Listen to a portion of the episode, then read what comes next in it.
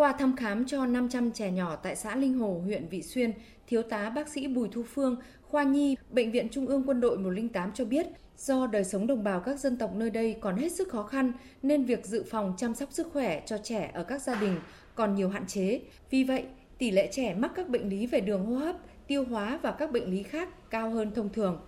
Hôm nay mình khám ấy thì em bé nhỏ nhất là một tháng tuổi, thế còn những bạn thì khá là lớn, có những bạn thì 16, 17 tuổi. Mặt bệnh thì cũng dàn trải rất nhiều, nhưng mà phổ biến là bây giờ là hầu hết các bé ở đây là cũng mắc các cái bệnh về đường hô hấp cấp. Ví dụ như trẻ có ho rồi hắt hơi, sổ mũi. Đấy, mặt bệnh thứ hai mà mình hay gặp nữa là các cháu có thể bị đau bụng. Có một số bạn thì kèm đi ngoài hoặc có những bạn thì đau bụng đã từng đợt từng đợt một diễn ra thời gian trước. Và một số mặt bệnh thì cũng khá là hiếm gặp. Ví dụ như là mình gặp một bạn bạn ấy có cái u tuyến bã ở vùng ngực đã mổ nhưng mà đang tái phát trở lại.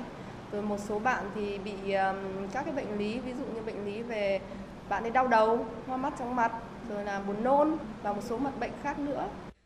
Xã Linh Hồ hiện có 13 dân tộc cùng sinh sống và là xã đặc biệt khó khăn của huyện Vị Xuyên với tỷ lệ hộ nghèo và cận nghèo chiếm tới hơn 30%. Có những người dân chưa từng được ra ngoài địa bàn xã khám chữa bệnh.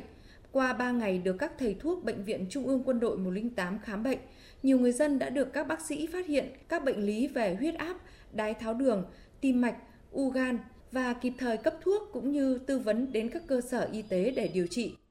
Trung tướng giáo sư tiến sĩ thầy thuốc nhân dân Mai Hồng Bàng, Giám đốc Bệnh viện Trung ương Quân đội 108 khẳng định, hoạt động khám chữa bệnh, cấp thuốc miễn phí cũng như trao quà cho các gia đình chính sách, các cháu học sinh nghèo vượt khó tại vùng căn cứ cách mạng, góp phần thắt chặt tình cảm, tình đoàn kết quân dân. Qua những cái chương trình khám sức khỏe như này, chúng tôi cũng đã nắm được cái cơ cấu bệnh tật của địa phương cùng với ngành y tế địa phương giúp cho cái việc chăm sóc sức khỏe cho đồng bào địa phương là tốt hơn và qua những cái đợt ờ, thăm khám ờ, sức khỏe cho bà con trong cái đợt công tác ờ, dã ngoại các dân vận này cũng là cái cơ hội để cho các thầy thuốc của chúng tôi đến với đồng bào. Cũng mang cái hình ảnh bộ đội cụ hồ bộ đội 108 chúng tôi là những người lính áo trắng muốn mang cái, cái kiến thức của y học chúng tôi đến với đồng bào giúp cho đồng bào phần khó khăn trong việc chăm sóc sức khỏe.